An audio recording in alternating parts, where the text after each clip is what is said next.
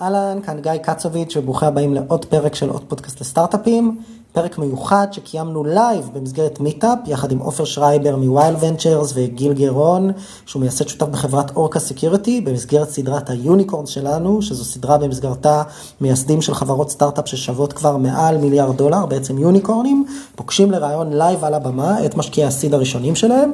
דיברנו קצת על אורקה ועל המסע שלה לגיוס של 640 מיליון דולר מאז שהוקמה לפני פחות משנתיים, ועל טכנולוגיית האבטחה המתקדמת שלה, וכמובן על איך נראה, נראתה תחילת הדרך של החברה, הלקוחות, הגיוסים, המשקיעים הראשונים, וכמובן על מה גרם לעופר ו-YL אה, להשקיע בחברות בשלבים מוקדמים, איך הם מזהים יזמים ואיך הם תומכים בחברות שלהם אחרי ההשקעה.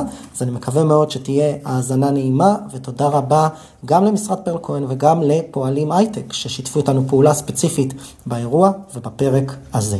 האזנה נעימה. עוד פודקאסט? עוד פודקאסט. עוד פודקאסט לסטארט-אפים.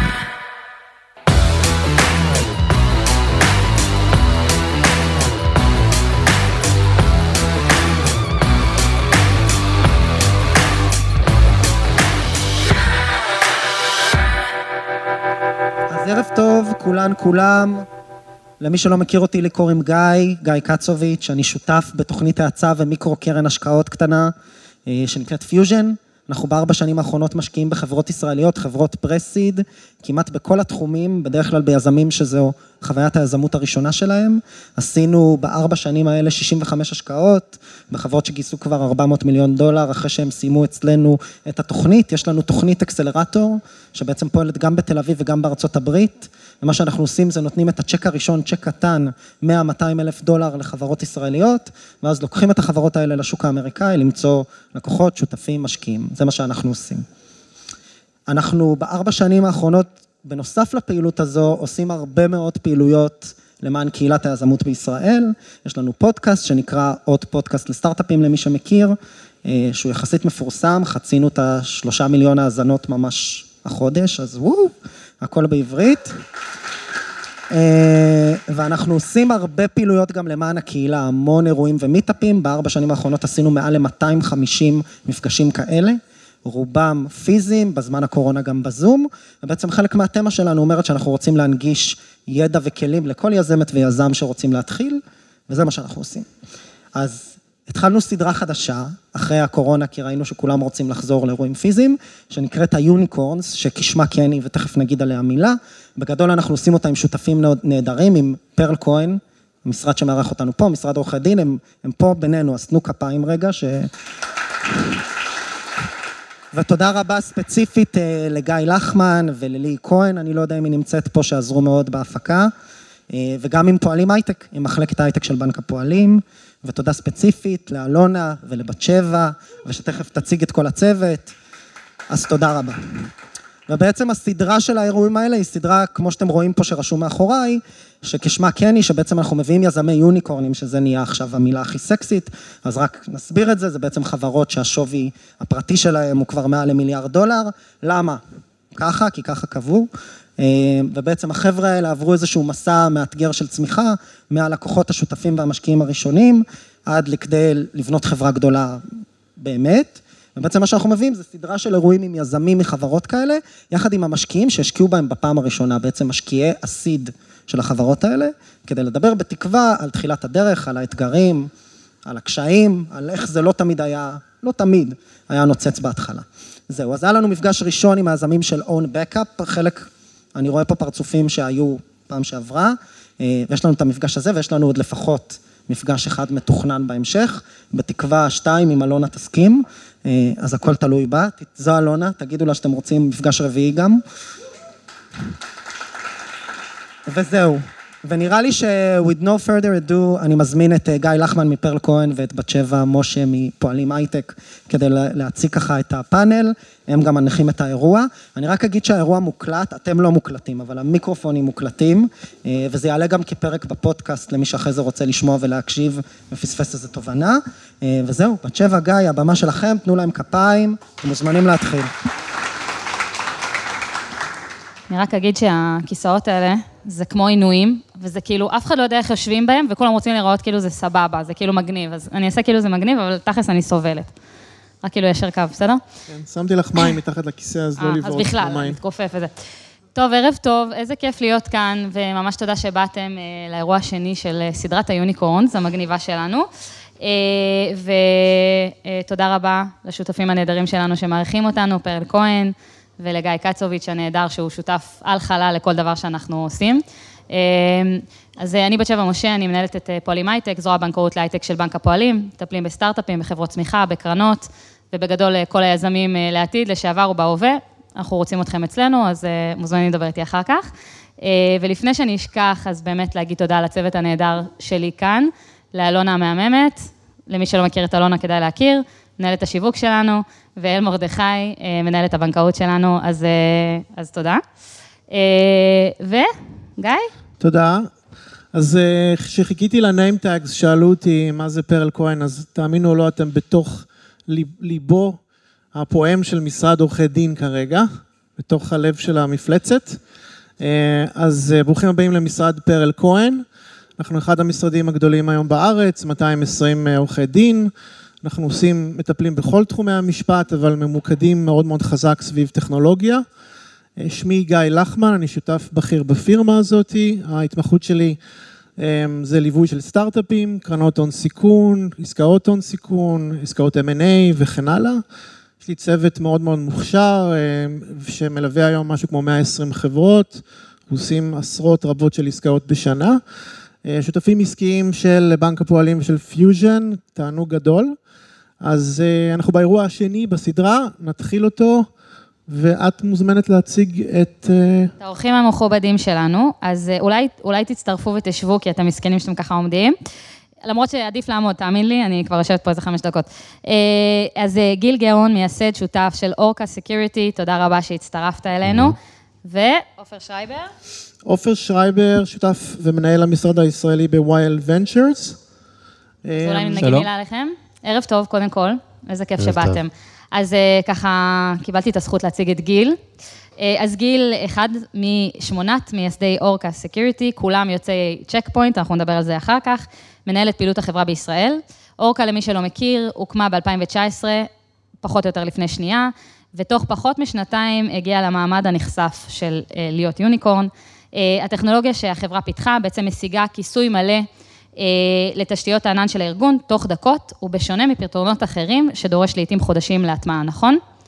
אני מדבררת טוב את החברה. לגמרי. אה, אורקה סקיורטי גייסה 640 מיליון דולר מהקמתה, אני מניחה שעוד אה, יום-יומיים נשמע כבר על הסבב הבא, זה כל שנייה קורה אצלם, אז אי אפשר לדעת, ברגע זה זה נסגר. אה, והסבב האחרון היה לפי שווי של 1.8 מיליארד דולר, אה, והוכרז באוקטובר, נכון? כן. אה, והובל על ידי תמאסק, קרן ההשקעות של ממשלת סינגפור, בהשתתפות של קפיטל ג'י, של תאגיד אלפאבית, גוגל ומשקיעים רבים נוספים. משהו שפספסתי, שחשוב לך להגיד? נכון. משפחה, ילדים, חברים. אתה יכול להגיד, באמת. נשוי עם ילדים. כמה ילדים? שני ילדים, אחד מהם נולד עם החברה בערך, קצת אחרי. גם יוניקורן כבר, נכון? כן, מעולה. שני ילדים בינתיים, כן. יש להגיד.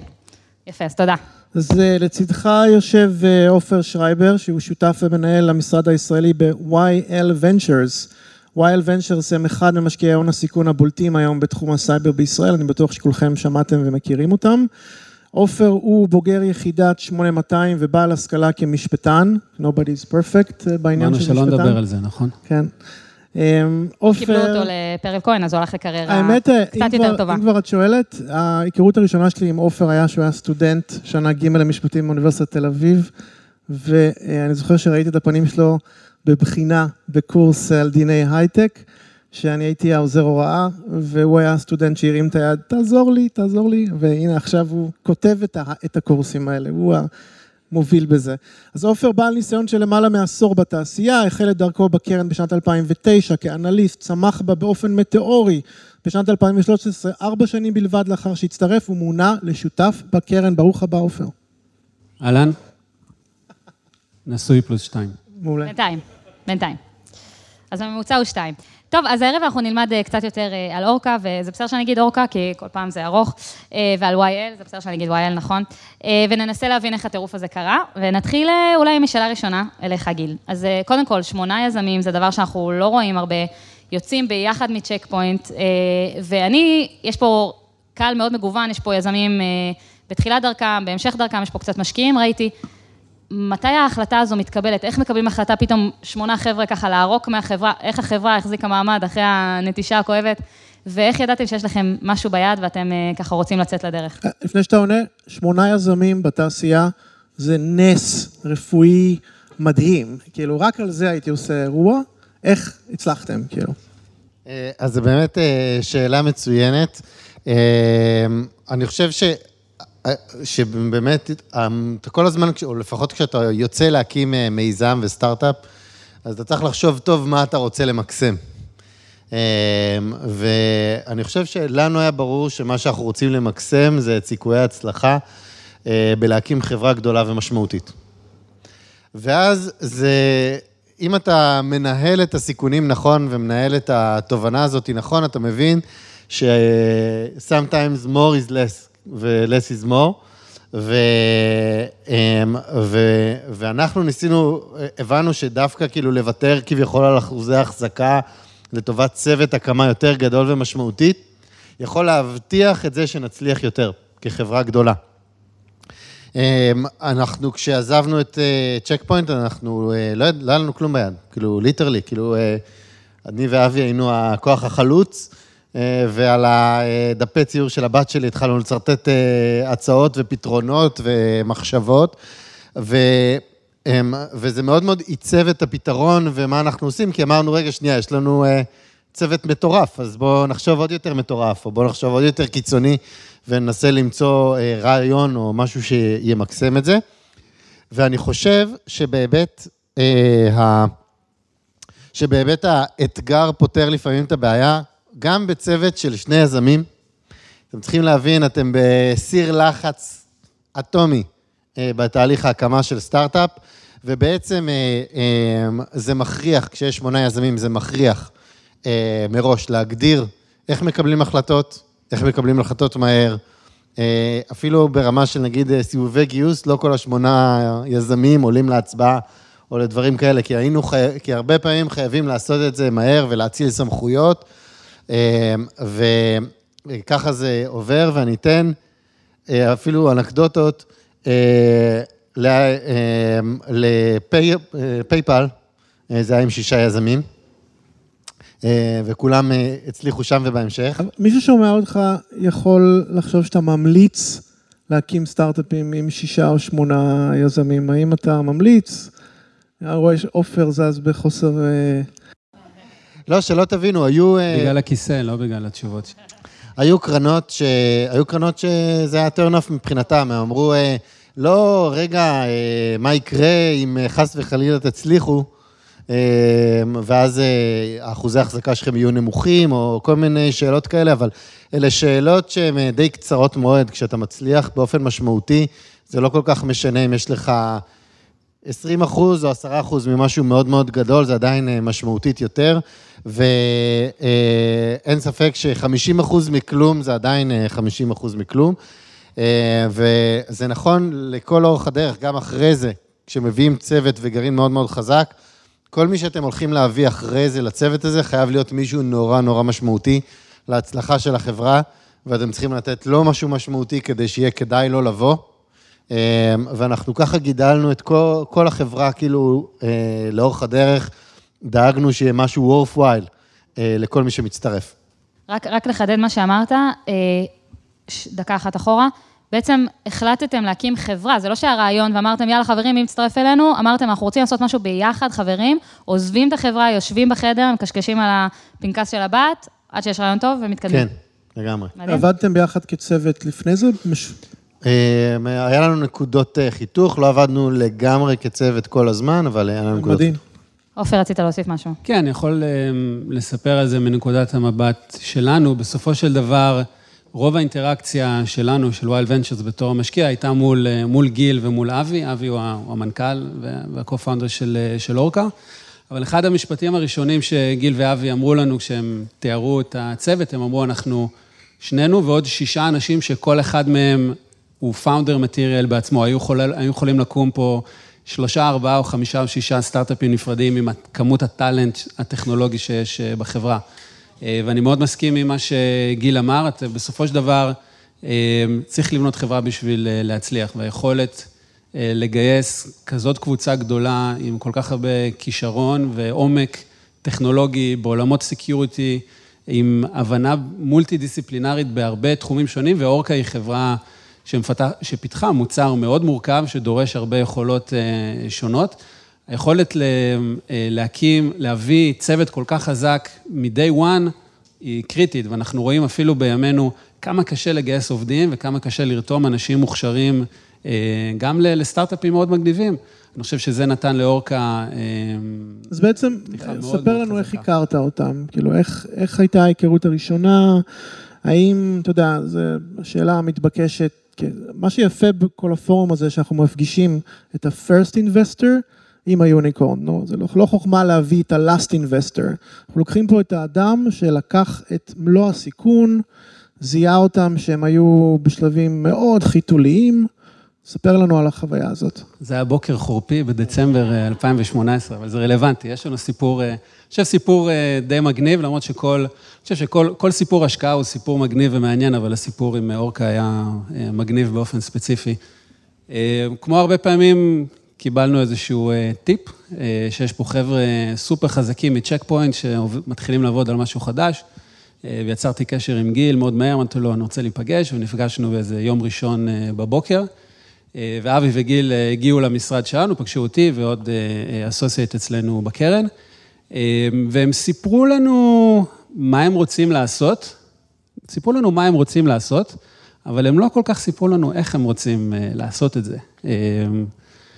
אבל בסוף ה... שמרו, זאת אומרת, היה להם את הבעיה, אבל לא הציגו את הפתרון. את הבעיה ואיך נראה הפתרון המאוד מעניין, אבל מה שנקרא את הסיקרט סוס הטכנולוגי, הם קצת ככה רקדו מסביב. לסיפור הזה. אבל ברגע שהפגישה הסתיימה, הדבר הראשון שעשיתי זה שלחתי הודעה ליואב, ליואב לייטרסדורף, שהוא ה managing partner ב YL Ventures, הוא יושב בארצות הברית. שוב, זה היה Sunday, זה היה יום ראשון, אמרתי לו, יואב, ברגע שאתה מתעורר בבוקר, הדבר הראשון שאתה עושה, אתה צריך לדבר עם השני חבר'ה האלה. כאילו, אנחנו לא, לא מבזבזים אפילו שנייה אחת של, של זמן. וזה באמת מה, מה שקרה. עלינו שוב לשיחת המשך ביום ראשון בערב. הייתה שיחה, גם שיחה טובה, ואבי וגיל סיפרו לנו טיפה יותר, טיפ-טיפה יותר איך הם רוצים לפתור את הבעיה. וגיל, אני לא יודע אם אתה זוכר, אבל יואב באמצע השיחה איתכם כבר התחיל לעשות טקסטים לאחד הסיסוס, לאחד היועצים הכי, הכי בכירים שיש לנו בקרן. הוא אמר, חבר'ה, אם אתם יכולים רק לעלות שנייה, אני, אני מביא שנייה את, את אנדי, תספרו לו בקצרה, כאילו, מה, מה אתם רוצים לעשות. ואנדי עלה, זה היה Sunday, הוא עלה מאמצע המגרש פוטבול, הוא היה, ב, הוא היה במשחק פוטבול. בייסבול. בטח אמר לך, there better needs to, needs to be a good reason for this. לגמרי. יום ראשון, לגמרי. פוטבול. לגמרי, וגיל ואבי, היה קשה לשמוע, וגיל ואבי אמרו באמת כמה משפטים, והם בדיעבד תיארו בצורה מאוד פשוטה את מה שהפך להיות SideScanning, טכנולוגיית ה core של, של אורקה. ואנדי פשוט שמע את זה ואמר משהו כמו, וואו, this is fascinating, כאילו, הוא התלהב ברמה אחרת. ומבחינתנו זה כל מה שהיה, כל מה שהיה נדרש בשביל להמשיך בצורה, בצורה הכי אגרסיבית שאנחנו יכולים, בשביל להתקדם עם החבר'ה ולהשקיע בהם. אני אתן לגיל להמשיך את המשך השבוע, שהיה גם מעניין. אז כאילו, מהצד, מהצד שלנו, אני חייב להגיד שהתוכנית הייתה, היא חצי שנה לעבוד מהגראז' ולבנות את הטכנולוגיה, ואז ללכת לסיבוב השקעה וכו', ומה שקרה זה ממש כמה ימים לפני שעופר פנה אליי, איזה חבר, גם כן מה, מהתחום, אמר, גיל, עזוב, למה, למה לכם לעבוד חצי שנה בגראז', כאילו, אם יש לכם משהו טוב, אתם יכולים to accelerate, כאילו, המשמעות היא, אתם חייבים להבין שבסטארט-אפ אתה מנהל הרבה פעמים את הזמן. איך אני יכול לקצר תהליכים, איך אני יכול להביא יותר מהר, איך אני יכול לעבור יותר נקודות ציון אה, מהר יותר. אה, ואז אה, בעצם, אז הוא אמר, תלכו, תיפגשו עם קרנות, ותראו בכלל אם יש ויאביליות לכיוון שלכם וכו', ואם יש כיווני השקעה. אמרנו, בסדר, אוקיי, נלך לדבר, לא היה לנו ליטרלי כלום, כאילו, כלום. היה לנו את הרעיון שלנו, בדקנו אה, על הלפטופ של אבי, שאנחנו, we are not bullshitting, אה, כי זה היה לנו מאוד מאוד חשוב לראות שזה עובד, ושזה, העיקרון נכון, והבנו מה, מה יש לנו ביד, עשינו מחקר די משמעותי בשבועיים האלה, כאילו, על, על זה שיש כאן איזושהי טכנולוגיה פורצת דרך שתשנה איך שחושבים על העולם בעיה הזה. ואז באמת עלינו לשיחה עם אה, אנדי אליס, ובעצם, ה- אה, מה שאנחנו לפחות שמענו, זו, זה, אם זה עובד, אה, אז זה הולך להיות אה, מהפכה. ומכיוון שאני מבין שאתם אנשים רציניים, אז אני מניח שמה שאתם אומרים עובד. אה, ו... והיה לנו באמת המון פגישות לשבועיים האלה, ו... והזמינו אותנו בעצם לסן פרנסיסקו בשבוע של כריסמס, היה נדמה לי, אה, לאתר סקי, אה, שעתיים מסן פרנסיסקו, כדי לפגוש את יואב. ואני... ו- וג'ון. ואת ג'ון, נכון, ואני, ואני, ויואב, ואני ואבי נורא התלבטנו בכלל אם לנסוע או לא לנסוע, כי אמרנו, יש לנו מלא פגישות, איך ניסע לסן פרנסיסקו, עכשיו נזיז את כולם, נבטל את כולם. בימים שעוד נסעו לפגישות, כאילו, כן. בשביל לפגוש משקיעים. אז בסוף אה, הצלחתי לשכנע את אבי ששווה לנסוע, כי אמרתי לו שאם נצליח, זה יהיה סיפור ממש ממש מעניין אה, לסיפור הצלחה. אה, אז שווה אה, לצבור סיפורים אה, מגניבים. אז נסענו, וליטרלי טסנו לסן פרנסיסקו וחזרנו באותו יום. טסנו, נחתנו, נסענו, פגשנו את יואב, היינו איתו שלוש שעות, ונסענו חזרה לשדה וחזרנו באותו יום בעצם לישראל. זה בדיוק ה-state of mind להגיש לכם term sheet, שאתם dazzled. עשיתם סקי גם, כן? הספקתם לא. עשינו סקי. סתם נסעתם לאתר סקי. כמה זמן end to end היה לקח לסגור. את העסקה? כי זה נשמע שברמת יממה והדברים היו סגורים פחות או יותר. ברמת, אה, אפשר לספור את זה בימים, אה, את התהליך הזה, והוא כלל הרבה מאוד תהליכים אה, ברקע, אבל ימים, ימים בודדים. אבל בוא רגע ניקח את... מבחינתנו, שוב, מבחינתנו, זו הייתה החלטה מאוד קלה. מאוד, אחת ההחלטות, החלטות ההשקעה הכי קלות שאי פעם, אה, אני איך- לפחות אז קיבלתי. איך אתם מתרגמים את זה לטיפים, לאינפוטים, לאנשים שנמצאים פה? כאילו, מה גורם, מה התהליך שצ... שצריכים לעבור, שבוחרים את ה-early stage investor שלך, את השחקן שאתה שם עליו אמ, את ההצלחה שלך, את העתיד שלך? כאילו, יש, יש תורה שלמה איך לבחור את הסטארט-אפ, עכשיו אתה הסטארט-אפ הנחשק, איך אתה בוחר את המשקיע? כאילו, מה גרם לכם? אה, אני חושב ש... כללית, לאו דווקא רק הסיפור שלכם. כן.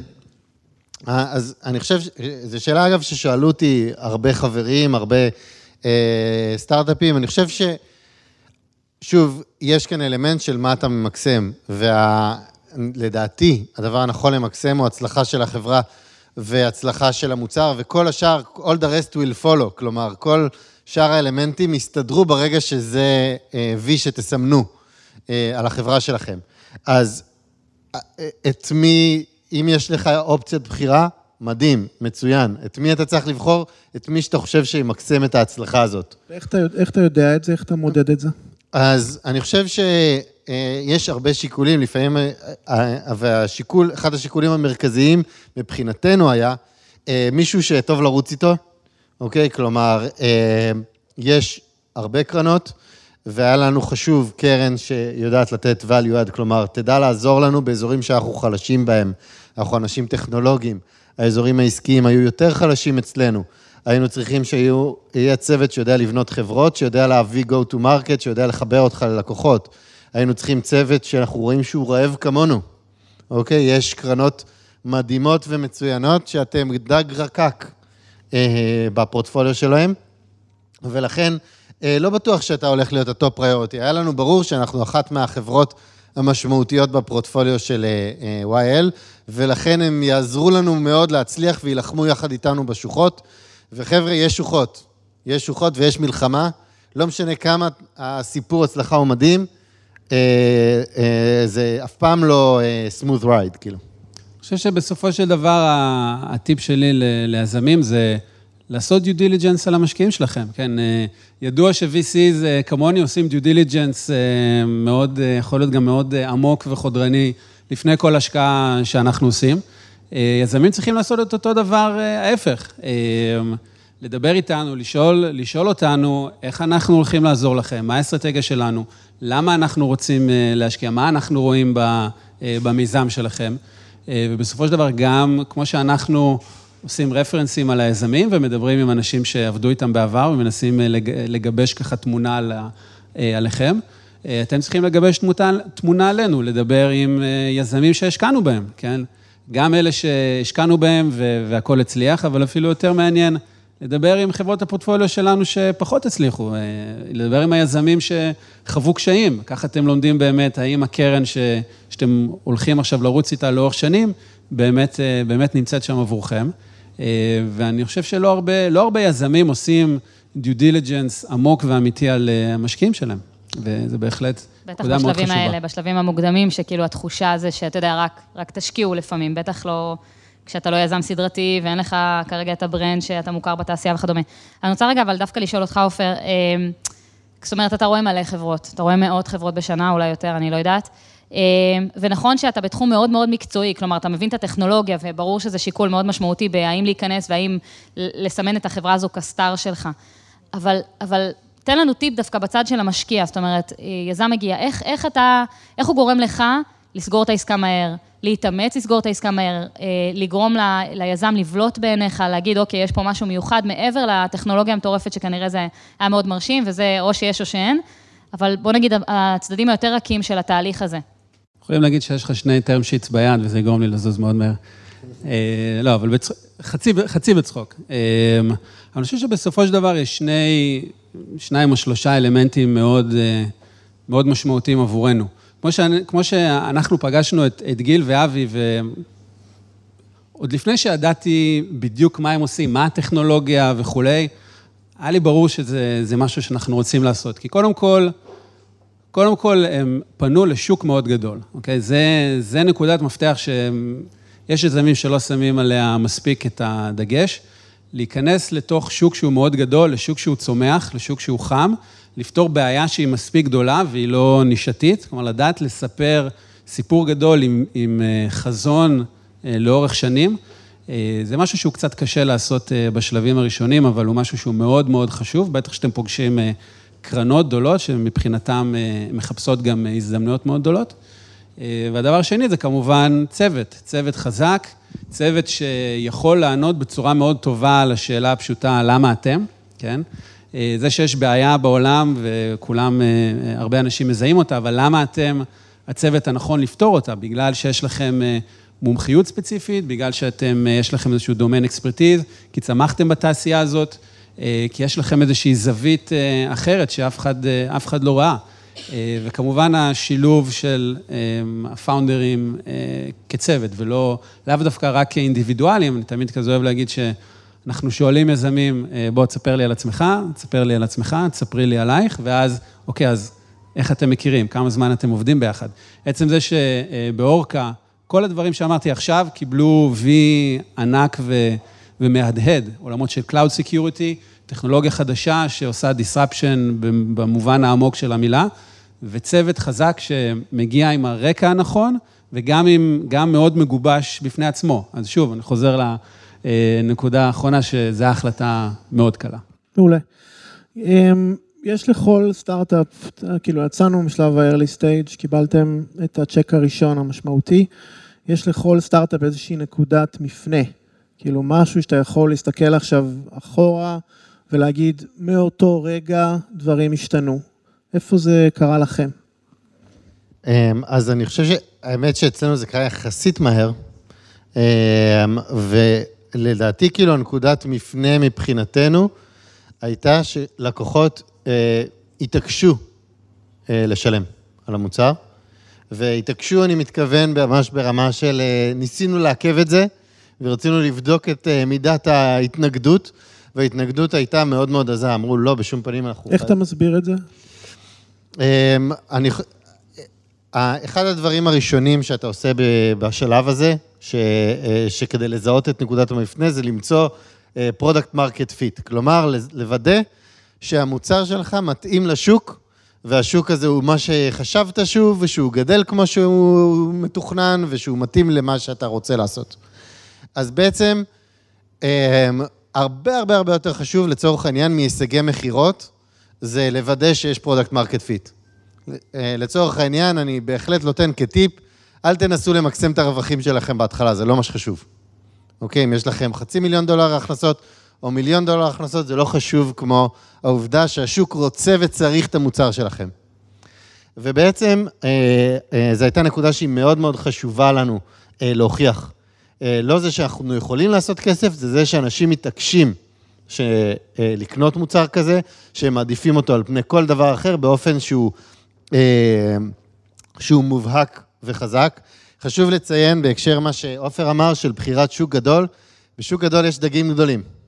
אוקיי? ואנחנו היינו, אפשר אולי כסוג של בדיחה שבחרנו את אורקה, שהוא דג גדול בפני עצמו, אבל לראות שאנחנו יודעים כאילו לתקוף, ויודעים אה, בעצם לנצח את אותם אה, דגים גדולים אה, בים, כי זה לא שוק שהוא בוואקום, זה לא שוק שלא קיים, אה, הוא שוק שצמח והשתנה יחד איתנו, אבל היינו צריכים לזהות את זה באופן מובהק ולראות שמעדיפים אותנו על פני כל פתרון אחר. ובגלל זה אנחנו אה, דחפנו מאוד מאוד חזק כדי לראות שאנחנו מגיעים לנקודה הזאת, שאנשים מעדיפים, ושהם מוכנים לשלם אה, אה, בעצם אה, אה, אה, את מה שצריך כדי לקבל מוצר כזה ב production שלהם באופן חזק, מתעשיות שונות ומעולמות שונים. נשמע שזה הולך מדהים, ובאמת אה, יש עוד כמה דברים שאנחנו רוצים לשאול על תהליכי גיוס וכדומה, אבל, אבל דווקא בגלל שזה נשמע כל כך מדהים מהרגע הראשון, אה, אני דווקא רוצה לדבר על הרגעים שבהם רעד לך הפופיק היו כאלה, ומה אולי היה פחות מדהים אם היו. אם לא, זה גם בסדר, אנחנו קצת נכעס, אבל כאילו, חוץ מזה הכל בסדר. אה, ומה אנחנו יכולים ללמוד מזה? היה רגע שדברים השתבשו, רגע שאמרת, מה לעזאזל עשינו.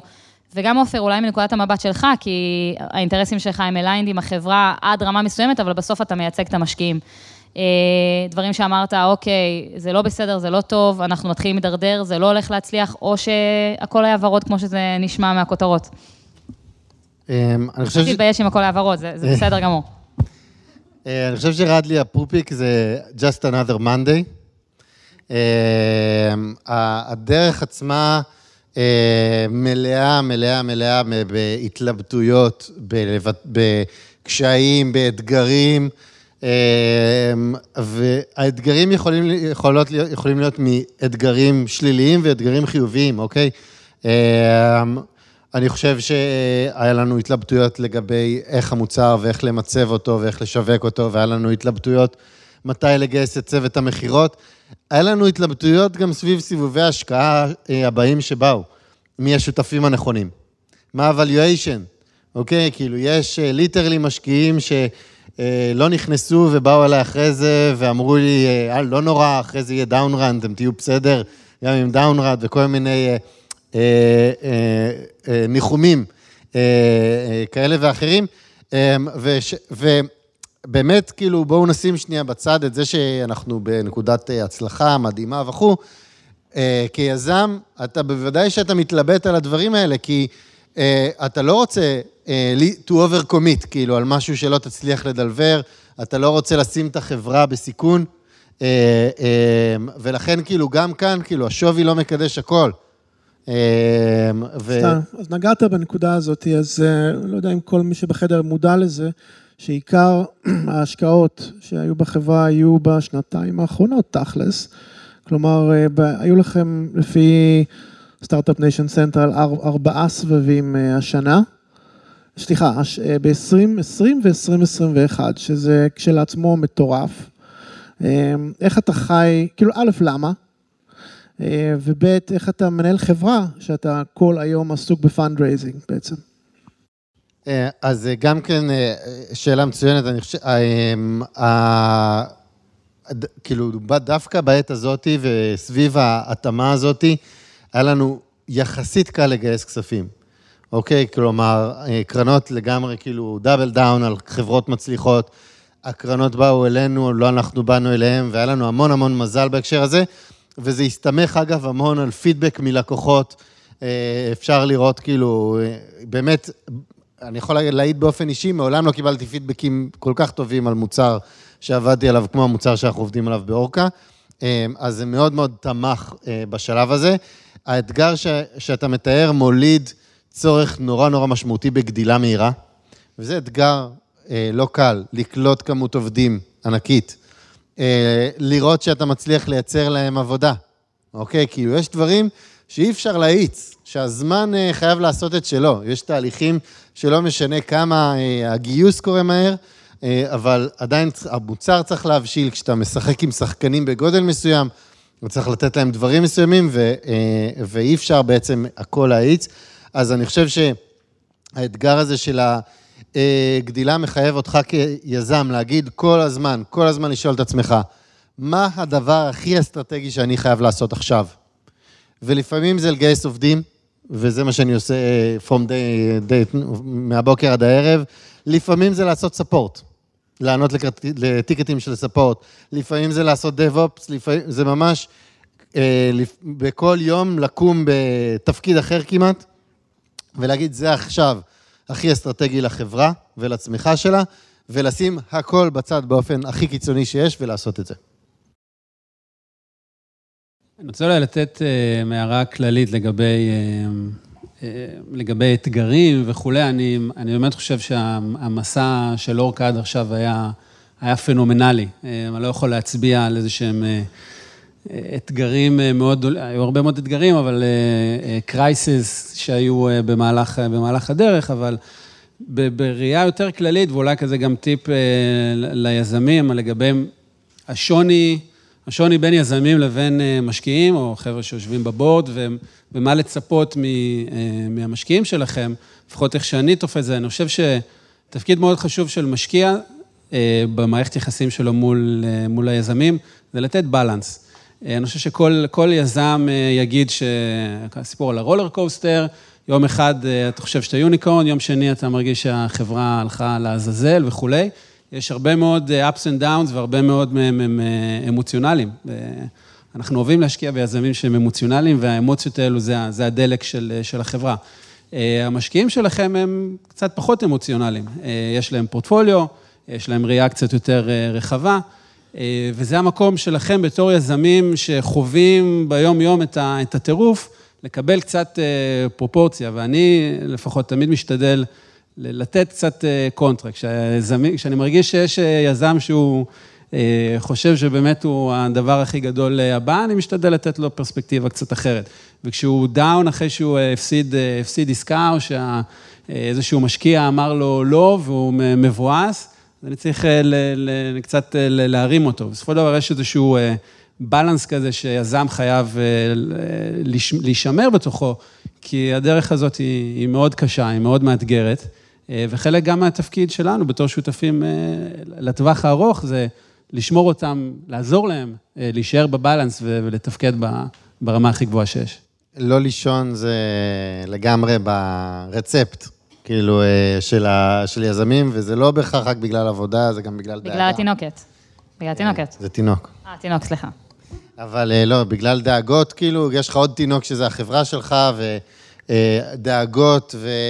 אמ, וגם כן, שוב, בנושא הזה של גיוס עובדים ושל איך לגדול ואיך לצמוח, אתה כל הזמן מפחד שאתה תהרוס את הקלצ'ר של החברה, או שמשהו ישתנה לרעה, וזה מאוד מאוד מאוד מאוד מאתגר, תוך כדי תחרות ודברים שצצים, אה, זה דברים באמת מאוד מאוד מאוד מאתגרים.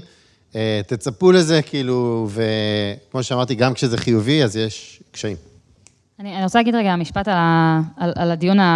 אולי קצת אמוציונלי, אבל מאוד מאוד חשוב הזה, שהרבה אנשים לא מבינים, כי באמת כשאתה קורא מהכותרות זה נראה מדהים ומושלם. אבל יצא לי קצת לדבר עם אה, יזמים שמאוד מאוד הצליחו, או בצמיחה המאוד מאוד אגרסיבית הזו, ובאמת התחושה של, וואי, יש לי 700 מיליון דולר, שמשקיעים מכל, מקומות, מכל מיני מקומות בעולם שלא מכירים אותי, בחרו לשים אצלי. מה אם אני לא אצליח לדלבר את המהלך הזה? כאילו, ואני בטוחה שזו מחשבה שחולפת מדי פעם, בעיקר שאם אני מבינה נכון, אתם רובכם יזמים פעם ראשונה, נכון? אז בכלל, זה לא שאתה אומר, אה, אני כבר הייתי שם, כאילו, אני יודע מה לעשות, אני הולך על, אה, בעיניים עצומות על המהלך הזה.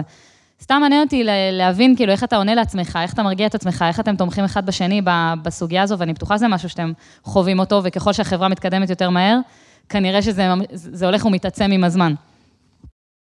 אמ, אז אני חושב ש, שכאילו ה- המדדים להשקעה ראשונית הם עדיין נכונים, אוקיי? כלומר, גם היום אפשר להגיד בוודאות שלאורקה יש פתרון פורץ דרך, אנחנו ממשיכים להמציא את העתיד ולפרוץ דרך בפתרונות חדשים שאנחנו מציעים, ואנחנו, וחשוב לציין שאנחנו בשוק ענק שצומח.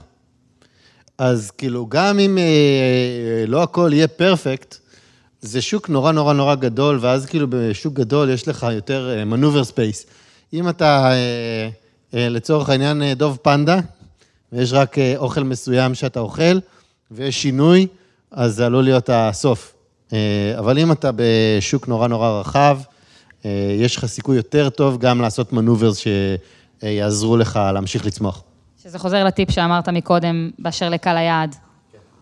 הוא לא ענה לך על השאלה, אבל אנחנו אה, נוותר לו. אז נגעת קצת בשוק, אז לידך יושב, אחד ממשקיעי הסייבר המובילים היסטורית בישראל. מה אתה רואה היום בשוק הסייבר? לאן התעשייה הזאת הולכת באופן כללי? איפה אנחנו ב-2022 בשוק הזה? אה, וואו, זו שאלה לפאנל אה, נפרד, אני אנסה לתמצת. אני חושב ש... אני חושב שזה לא, לא סוד גדול להגיד שתעשיית ה security בארץ מתפוצצת. אנחנו עכשיו אוספים אצלנו בקרן, אנחנו עושים את הנתונים של שנת 21 כדי לפרסם, כל שנה אנחנו מפרסמים דוח שנתי עם כל הנתונים, נקרא State of Cyber Nation, מפרסמים את כל הנתונים של השנה, כמה חברות קמו, כמה כסף גויס והכול. ואני לא אעשה ספוילר, כי אנחנו עומדים לפרסם את זה בקרוב, אבל המספרים הם off the charts, כן? כמות הכסף שנכנס למדינת ישראל, לתעשיית ה-security, צמח בצורה דרמטית משנה שעברה, שגם שנה שעברה הכפילה את, את השנה הקודמת. אנחנו רואים יזמים הרבה יותר רעבים, עם אמביציה, שרוצים לבנות חברות מאוד גדולות. אני חושב שזה אחד, ה, אחד המאפיינים המובהקים של ההתבגרות של תעשיית ה-security הישראלית.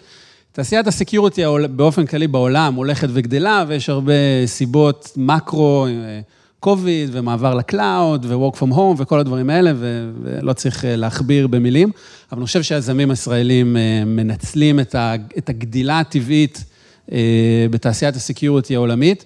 ומזהים הזדמנויות מאוד גדולות ואת ההזדמנויות הנכונות, וכמעט כל צוות שקם כיום בארץ רוצה לבנות category leader. והחברות האלו נבנות כך, הן נבנות עם סיד ראונדס מאוד גדולים, ואנחנו רואים מגמה ברורה של מההתחלה לרוץ כמה שיותר מהר, במטרה לכבוש את השוק ולהיות השחקן מספר אחד. אף אחד לא רוצה להיות פה עוד, עוד חברה בקטגוריה גדולה, כולם רוצים להיות קטגורי לידרס, ואני חושב שזה מעיד על התבגרות של השוק. אנחנו רואים יזמים מאוד חזקים, גם first time entrepreneurs, מגיעים עם הרבה בשלות והרבה ניסיון. אני חושב שהמרחק בין ישראל לבין ארה"ב יתקצר, גם אל מול הלקוחות, גם אל מול אה, אה, כספים, מול משקיעי המשך. ומה הולך לקרות ב-2022? אני חוזה שאנחנו נמשיך לראות את, ה, את המגמה הזאת. אנחנו נראה עוד יוניקורס, אנחנו נראה עוד חברות ששוות מולטי ביליון דולר, multi-billion dollar. אני חושב שחלק מהחברות אולי, אולי גם ינפיקו בשנה שעברה, נראה עוד חברות, עוד חברות ציבוריות שמגיעות מישראל. ובגדול, אני חושב שהמגמה היא מאוד חיובית. ויש לזה, המגמה היא מאוד חיובית ויש לזה הצדקות פונדמנטליות, כן? יש פה אתגרי, העולם נמצא מול אתגרי security מאוד משמעותיים, שהולכים ומשתנים ומחריפים וכולי, וקהילת ה-security הישראלית נמצאת באזור מאוד טוב בשביל לתת מענה להרבה מהאיומים האלה. אני רוצה רגע להיות שוב משביתת שמחות, סליחה שכל פעם אני הולכת לשלילי, אבל מאוד חשוב לי שיבינו שלא תמיד הכל כזה קל וורוד, ברור שזה לא קל, אבל לפעמים זה נראה. על, אז אתה אומר שהסייבר בישראל, טוב, תמיד היינו חזקים בסייבר, ובשנתיים האחרונות זה חבל על הזמן, אבל מעניין אותי לדעת, אתה רואה את כל החברות, כנראה כל חברת, כל סטארט-אפ בתחום הסייבר כנראה מגיע אליך. מעניין אותי להבין, יש הרבה שזה לא כזה סיפור, זאת אומרת שלא מצליחות לגייס, שאתה אומר להם, עזבו, זה לא בכיוון, תרדו, תתפרקו, תחזרו, אה, מה שנקרא לכלוב הזהב של צ'ק פוינט וחברות אה, דומות שבאמת נוח ו- ומגניב לעבוד בהן, ו- ולפעמים מחיר כבד אה, לעשות את הצעד הזה וללכת להקים את החברה, או שבאמת אתה אומר, הביקוש הוא כזה מטורף שבתכלס הסטטיסטיקה היא מעולה. רוב החברות שאני רואה, יוצא מהן חברה אמיתית. רוב החברות, ש... רוב הצוותים שאני פוגש, אה, מצליחים לגייס כסף ו... ומתחילים לבנות חברות. אה, אמרתי קודם שנראה יותר יוניקורנס ויותר חברות אה, ענק, אבל לא כולם יצליחו להגיע לשם, כן? ביחד, בד בבד עם צמיחה מאוד משמעותית של חברות כמו אורקה ואחרות, שהופכות להיות, שבאמת מעצבות קטגוריות והופכות להיות מובילות שוק, אמ, אנחנו נראה גם חברות שלא מצליחות לעשות את זה, זה באופן אה, טבעי. אני חושב שאנחנו נראה, זה לאו דווקא אומר שיש יותר, יותר חברות אה, סייבר בישראל. אחת הסיבות לזה בגלל שהרבה יותר קשה, ה-table stakes עלו. אה, סייבר זה עולם חם, יש הרבה תחרות. אמ, אנחנו מדברים רק על ישראל, אבל כמובן שהתחרות היא, היא גלובלית.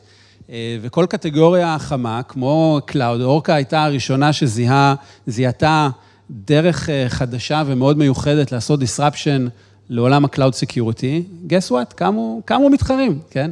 קמו מתחרים אחריה.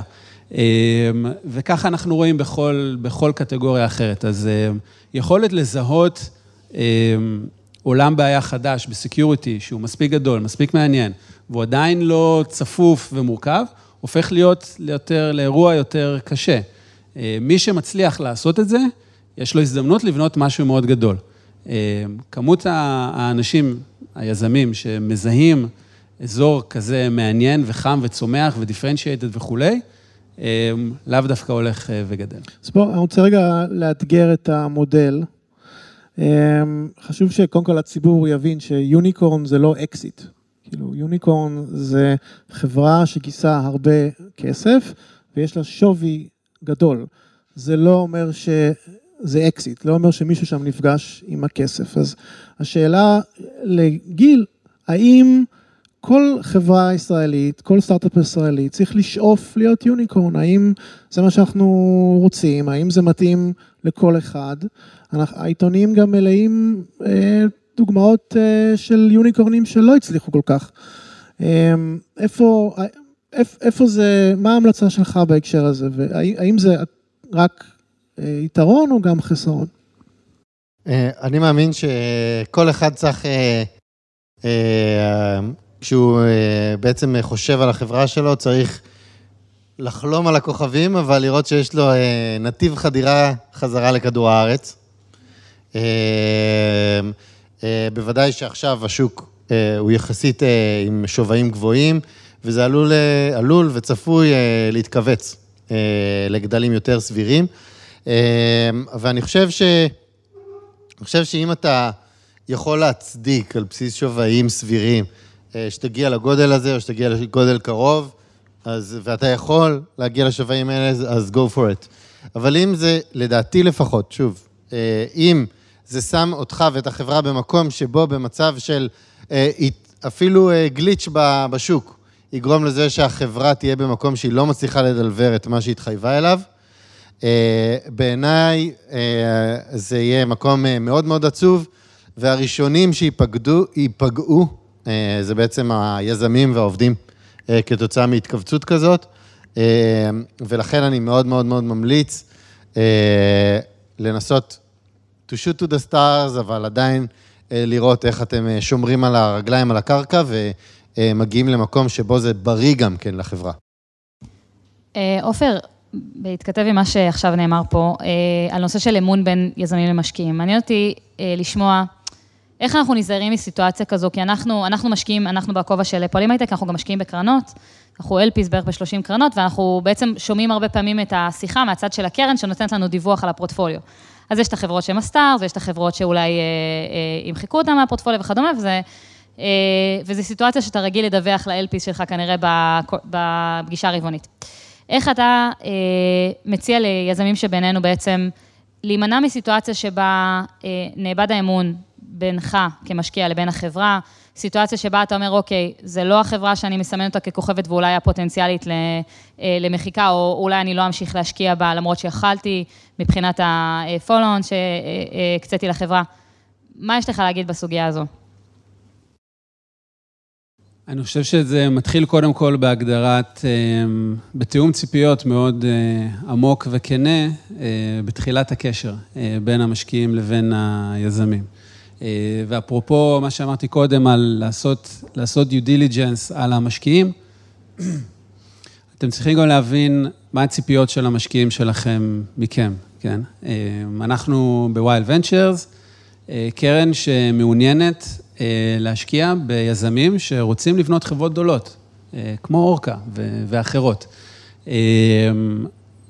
לא כל חברה יכולה להגיע לשווים כאלו, וזה בסדר גמור, אבל יש, יש דרכים ויש מודלים שונים לבנות חברות עם ציפיות להגיע לשווים מסוימים, וצריכים להיות מאוד, מאוד אמיתיים וכנים, גם, גם ביניכם לבין עצמכם בתור הפאונדרים, גם פאונדרים יכולים לאבד, לאבד אמון אחד בשני, זה לא רק משהו שהוא בין, בין פאונדרים לבין משקיעים, וגם בין המשקיעים ליזמים. מה באמת, מה באמת אנחנו באים, באים לעשות פה? אנחנו באים לפתח טכנולוגיה מגניבה, להראות שאפשר לעשות את זה, ולקוות שאולי איזה שחקן גדול ירכוש אותנו. אני לא אומר שזה אחלה, זה לאו דווקא דבר רע לעשות, אבל יש לכם, אבל יש פאונדרים שזה מתאים להם. ויש משקיעים שזה, שזה מתאים להם, ויש משקיעים שזה לא מתאים להם. אז צריך, צריך לעשות את התיאום ציפיות הזה, וזה משהו שאנחנו משתדלים לשים עליו דגש עוד ב, ב, בתקופה הראשונה, עוד כשאנחנו פוגשים את היזמים, לנסות להבין מה מניע אותם, מה הם רוצים לעשות פה, ולהשתדל לתמוך בהם לאורך כל הדרך, וכל עוד יש... יש פתיחות גבוהה ויש כנות בין היזמים לבין המשקיעים, אז אני לא חושב שהאמון יאבד. כמו שאמרתי קודם, חלק מהחברות יצמחו ויהיו יוניקורנס ויהיו חברות מאוד גדולות, וחלק לא, זה באופן טבעי. אבל כל עוד, כל עוד אנחנו מאוד כנים אחד עם השני, אני חושב שיש הרבה, הרבה סיטואציות שבהן גם המשקיעים וגם היזמים יכולים להצליח ביחד. אני חושב שמילת המפתח היא אמון ופתיחות. גיל, מה, אנחנו יש לנו עוד שתי דקות לסיום, מה היעד הבא? איפה אתה רואה את 2022? הגעת לכוכבים כבר, מה הלאה? אני חושב שאנחנו לא סיימנו. אני חושב שעדיין יש המון המון המון מקום ל-disruption בשוק שאנחנו נמצאים בו. אנחנו זיהינו לפחות עוד שני אזורים שאנחנו מאמינים שאנחנו יכולים לעשות disruption ב-market שלנו, באזור שלנו, שלדעתנו נפתרים ונפתרו על ידי תעשיות ותיקות באופן שהוא לא נכון, ובעצם אנחנו משקיעים המון בפיתוח ובצמיחה כדי לאפשר את הגדילה הזאת. חוץ מזה, גם כן ברמה העולמית, אנחנו משקיעים המון ב-marketing וב-sales. כדי לתמוך בגדילה הזאת של המוצר ולשווק אותו ולמכור אותו יותר. אני חושב שהולכת להיות שנה סופר מעניינת בשוק הזה, כי ה-journey is not done, כלומר, זה עוד לא נגמר, וה-the fight is on, הייתי אומר. מהמם. אז לפני שניפרד, אולי כן נאפשר עוד איזה חמש דקות, זה בסדר? אז עמרי, לטובת הקהל, אז עמרי שואל שאלה קלאסית. אני מתפשט בפני ה-VC כחלק מתהליך בחינת ההזדמנות. אתם משקיעים בכל התעשייה שלי? איך אני יודע שהקניין הרוחני שלי נשמר, שהמידע לא זולג? כן, הדרך שבה משקיע, יזמים יכולים להרגיש נוח עם לחלוק עם משקיעים מידע היא, היא די פשוטה. הנכס הכי חשוב שיש לנו, כמשקיע, זה אמון וה-reputation שלנו, אוקיי? במידה ויהיה מצב שבו צוות יזמים כלשהו, נשמע רעיון כלשהו, ונלך ונספר את זה לצוות אחר, והם יקימו את הסטארט-אפ הזה, באיזשהו מקום זה יהיה הסוף של החיים של YL Ventures, כי אף יזם לא יבוא יותר לדבר איתנו ולחשוף איתנו, לחשוף את הרעיונות שלו איתנו. אז נכון, אנחנו לא חותמים NDA, כי יש לזה, יש לזה כל מיני השלכות, ובסופו של דבר, בתור קרן שמשקיעה בתחום אחד, אנחנו יכולים לראות אה, בשנה שישה צוותים שמנסים לפתור את אותה בעיה. וקרה לנו את זה כמה פעמים, ולפעמים לא השקענו באף אחד מהם, ולפעמים השקענו באחד מהם.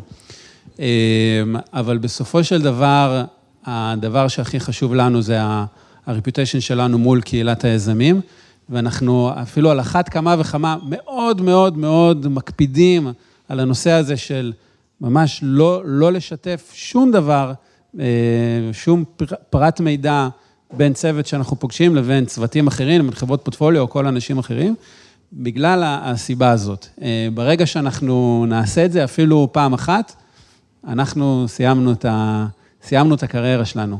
אז אה, אני חושב שהיזמים יכולים to take comfort מה... מההבנה הזו.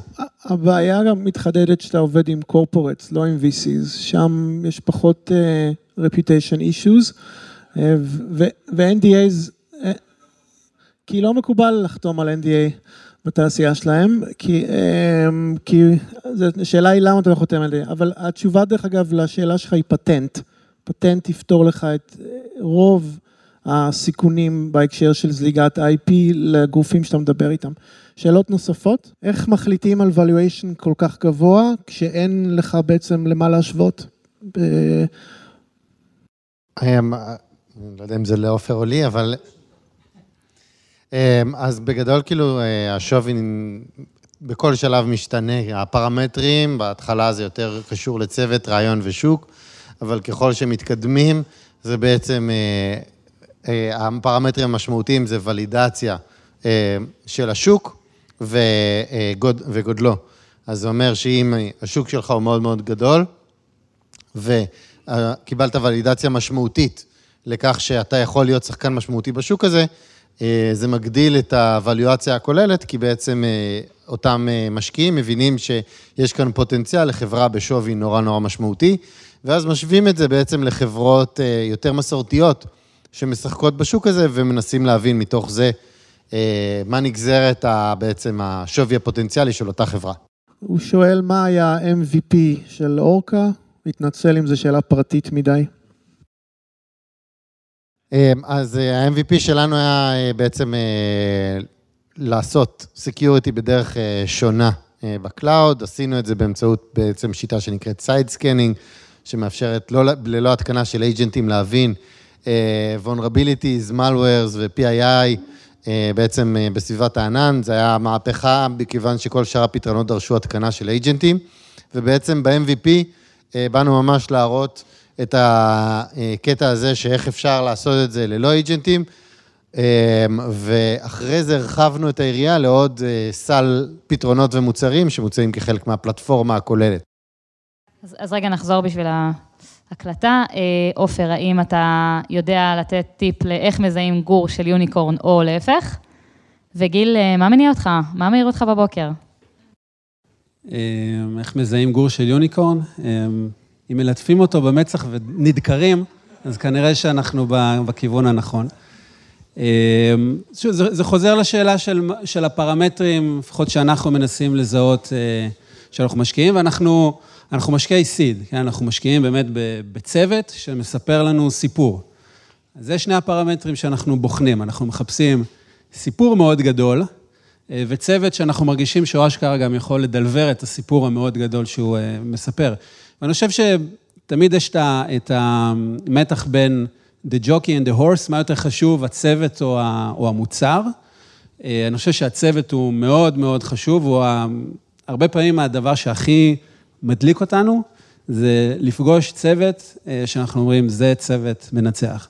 וכשהוא פועל בשוק מאוד גדול, שהוא אה, אה, מנסה לפתור בעיה מאוד גדולה. בסופו של דבר, כשעושים due diligence עמוק בכל שלב, אבל בטח בהשקעת seed, אם עושים את ה due diligence כמו שצריך, מוצאים הרבה מאוד אתגרים וחששים, חששות ושאלות שגם גם, גם היזמים לא יודעים לענות עליהם בשלב המאוד מאוד צעיר הזה. אבל בסופו של דבר, מאיפה שאנחנו שואבים את, ה, את ה hunch, שכן, מדובר פה ב baby unicorn אולי, אה, זה להסתכל על הצוות ולהגיד, כן, אנחנו, גם אנחנו וגם הם מבינים שיש פה הזדמנות גדולה, יש בו אתגרים מאוד גדולים, אבל הצוות הזה, אולי גם קצת בעזרתנו, אבל הרבה באמצעות היכולות שלהם, הם הצוות הנכון לפתור את האתגרים האלו ולבנות חברה גדולה.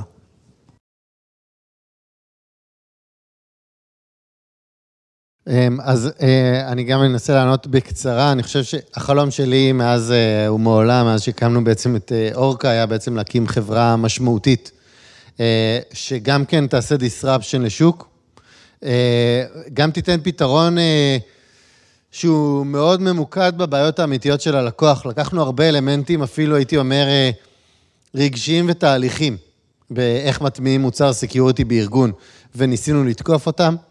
אמ, ואני, היה לי מאוד מאוד חשוב שיהיה בשר אה, אמיתי מאחורי, אה, מאחורי בסוף כל הסיפור ומאחורי כל ה, אה, מה שאנחנו מוכרים, ובאמת מי שמכיר וניסה אורקה רואה כאן מוצר שהוא עשיר ו, ומלא. ואני חושב שאלמנט לא פחות משמעותי, כשאתה מקים חברה בעיניי, אתה צריך כל הזמן לחשוב על הערכים שלך ועל הערכים שאתה רוצה שהחברה שלך תייצג. והיה לנו אה, מאוד חשוב להיות נורא טובים לעובדים שלנו, ומתחבר לסיפור ההקמת אה, עם השמונה מייסדים של לתעדף את הכלל על פני הפרט. אה, ו- ושמרנו את זה ושימרנו את זה בגדילה, אנחנו משמרים את זה כל הזמן, ולהקים חברה שדוגלת באמינות, ביושר, במוצר משמעותי ומהותי, מתמקדת בלקוחות שלהם כערך עליון ובעובדים שלה גם. אז קודם כל, אני לוקחת אה, שני דברים, תיאום ציפיות וערכים, לא יודעת לגביך, אה, אבל אה, וואו, היה שיחה מרתקת ממש. כן, ממש ממש שמחים שבאתם. תודה רבה, גיל ועופר. תודה רבה ל... תודה לקהל. תודה רבה. תודה רבה. תודה רבה. תודה רבה לבת שבע, הקו-מודרייטור המדהימה. תודה, גיא. גיא קצוביץ', ותהנו אם נשאר כיבוד. אם לא, אז תהנו מהנטוורקינג. יש מקרונים, אז תלכו לקחת לפני שאני הולכת. ולהתראות באירוע הבא, יהיו עוד אירועים. ערב טוב. תודה רבה.